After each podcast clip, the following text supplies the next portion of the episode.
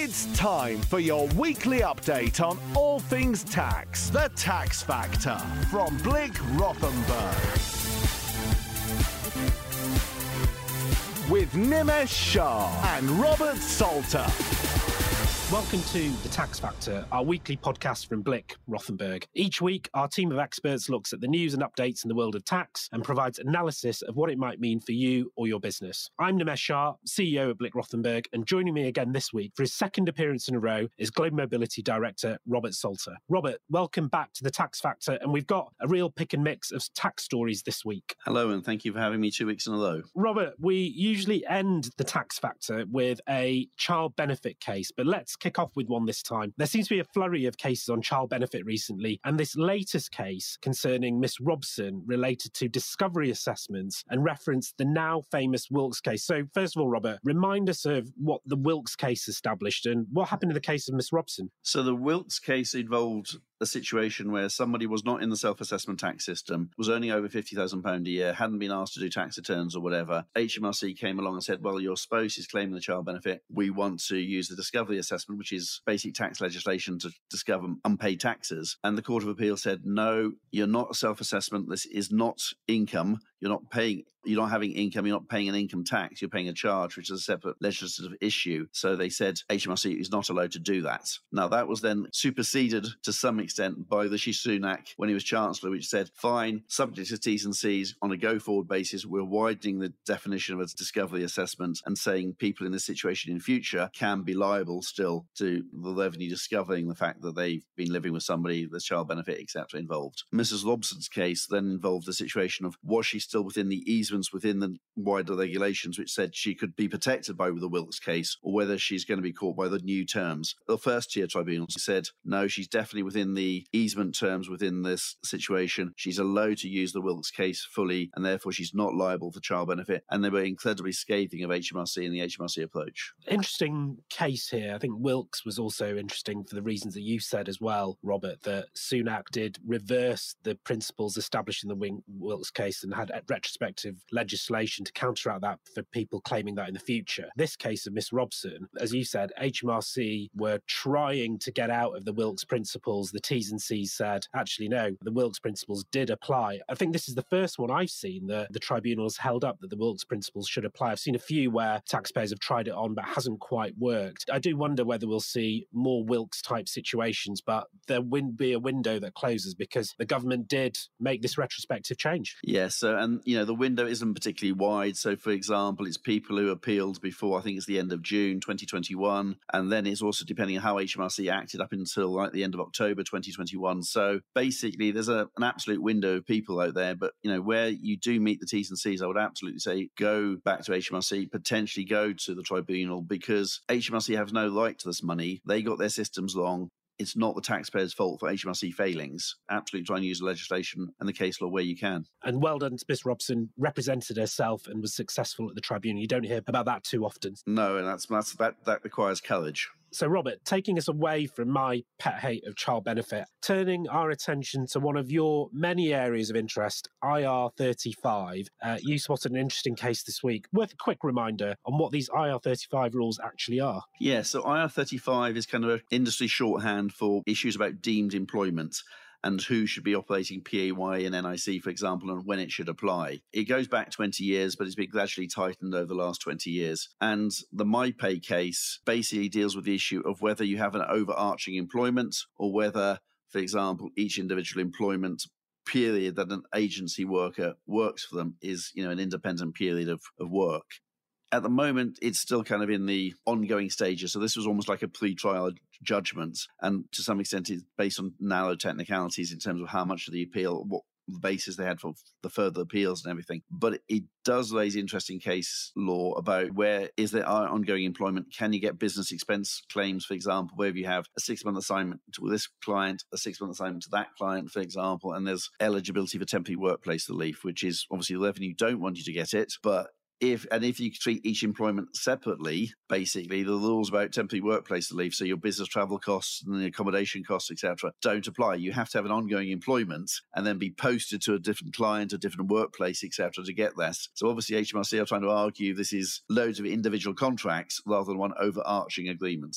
Again, more interesting sort of IR35 principles. I know this is an area you follow very closely, Robert, and no shortage of IR35 cases, employee versus self-employed. I think one listeners should be watching out for is I wonder how long this will be an issue. I wonder if a future government will align and harmonise the employment and self employment regime so this issue potentially goes away in the future. But I think it's a watch this space type situation. Agreed. I think there is ways you could change it and improve it, and clearly it creates a lot of confusion. It creates a lot of uncertainty for companies, and it creates problems. And actually, in some ways, the way it works at the moment is actually quite detrimental for UK PLC because I've certainly, for example, had clients who basically just said, "Fine, we'll get our IT contractors for this six or twelve month project in Ireland." rather than in the UK. So it's not helping the UK PLC in any way, shape, or form. So I think it does need to be updated, improved, cleaned up, and made more easy to follow, much more perhaps user friendly for the end clients or the kind of people having to make the assessment. And however they do that, you know, some countries in Europe have deemed employment rates, for example. Some alternatively, your tax bands are so similar that there's no tax incentive to do this, and you're only doing it because that's the underlying business contractual reality of something. But it can definitely be improved. And uh, it would save a huge amount of court time as well, I expect. But moving away from the courts and looking at what HMRC have been up to. So I don't think HMRC have had the most positive PR recently with delaying taxpayer repayments, closing down phone lines over the summer, and apparently productivity suffering due to working at home. But some much needed praise for HMRC, who have successfully brought down a fraudster who was based in a remote village in Indonesia. Robert, HMRC have definitely not been treating themselves to pina coladas on the Bali beaches. Why have they been, and what have they been up to in Indonesia? They've been working very closely with obviously the Indonesian authorities, but also, for example, tax authorities and the police in countries like Australia, Canada, etc., to do this joint investigation. So this scammer was basically very well organized, could create phishing technology and everything like that, which people could literally buy and use wherever they were. And, you know, so they've really gone for the head of this and managed to kind of undermine this whole system. And hopefully that'll be a win for genuine people in the UK, both from a tax perspective, but also just in terms of general wider web- websites and things like that. And the only thing is, obviously, you get one head cut off, it's going to be a bit like some that Greek monster. and There's going to be other people coming along with similar technology. But it shows you HMRC can do something well. Give credit to HMRC because some of the criticism absolutely valid, but give praise when it's due as well. Yeah, well done, HMRC. And I think it's again another useful reminder of Heather's guidance from last week's episode uh, around HMRC and tax scams as people start to file their tax returns. And we couldn't be further away from the sunnier shores of Indonesia. The clocks have gone back, the weather's a bit more miserable, and the autumn statement is upon us in a few weeks. This could be Jeremy Hunt's last fiscal statement, as the number 10 rumours are suggesting. The Conservative government may take the wind out of Rachel Reeves' sails by appointing Claire Coutinho, the Energy Secretary, as the UK's first female chancellor in time for the spring budget, which was probably the last budget before the general election and could fall on Halloween in 2024. Last week, Robert, you and Heather speculated a few areas that Jeremy Hunt may look at to tackle, and there continues to be attention on the 40% higher rate of tax. What do you think Jeremy Hunt might do around the higher rate tax threshold? Clearly, fiscal drag has punished a lot of people and put a lot of people who are not innately higher earners in a common sense perspective into the 40% tax band and you know put others into for example, effectively 60% tax because of the withdrawal of personal loans or whatever. Increasing the tax bands, whether it's all bands or just the 40% bands, so say it goes from 50 to 60 or 65,000, would clearly be and provide some relief for some taxpayers. The wider question, though, is how does this fit into wider economic policy as much as anything? Because reducing taxes lovely. I like to pay less taxes. I think most people do. But you've then got the Bank of England's upping the base rate all the time, for example, to try and take money out of the economy. So you've kind of got mixed messaging there as well. So it'll be interesting to see how the politics and the chancellor's kind of obligations and opportunities fit into a wider economic situation.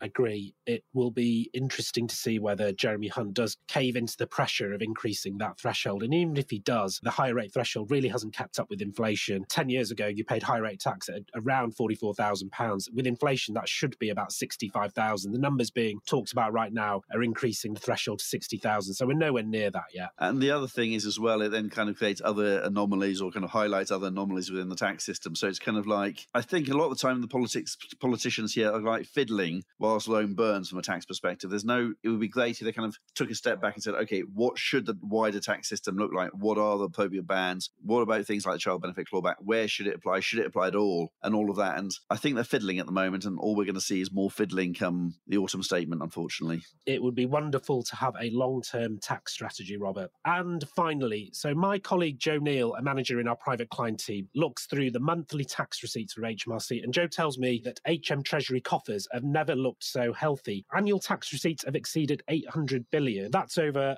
135 billion up on two years ago, and much of that increase is driven by income tax, which has increased by 12%, even though average pay growth currently sits at around 7.5%. In fact, all taxes have contributed to bumper tax receipts, other than stamp duty land tax, which is down by over 20%. Not surprising given the housing market has slowed significantly with higher interest rates. I wonder if the government will be tempted into an SDLT cut to stimulate activity. My stamp taxes partner Sean Randall told Knight Frank this week that an SDLT cut would be an extraordinary thing to do now, given what we've seen in recent years with holidays, extensions, indefinite increases to the nil rate band, and a reversal to make it temporary. I'm sure Sean will be watching closely to events on the 22nd of November as a barometer of how busy he might be over the next year or so.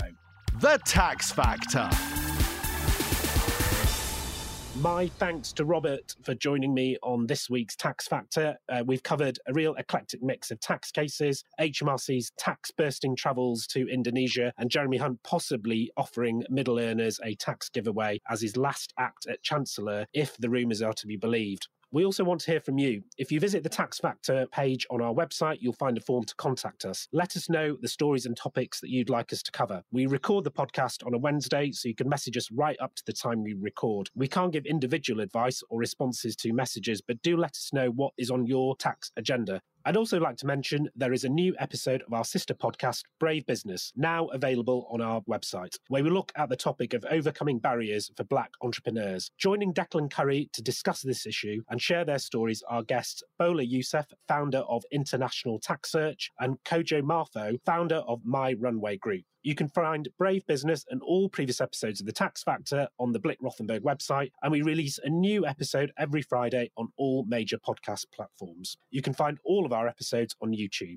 That's all for this week. I'm back with our autumn statement special in a couple of weeks. Next week, it's Rob Goodley in the host chair, and I'm sure there'll be more autumn statement rumours to run through. I'm Nimesh Shah, CEO at Blick Rothenberg. Goodbye and enjoy the weekend. That's all for this episode of The Tax Factor. Find all our previous episodes wherever you get your podcast. If you enjoyed this podcast, why not try Brave Business, our podcast series for entrepreneurs? Find it wherever you get The Tax Factor or on the Blick Rothenberg website. The Tax Factor.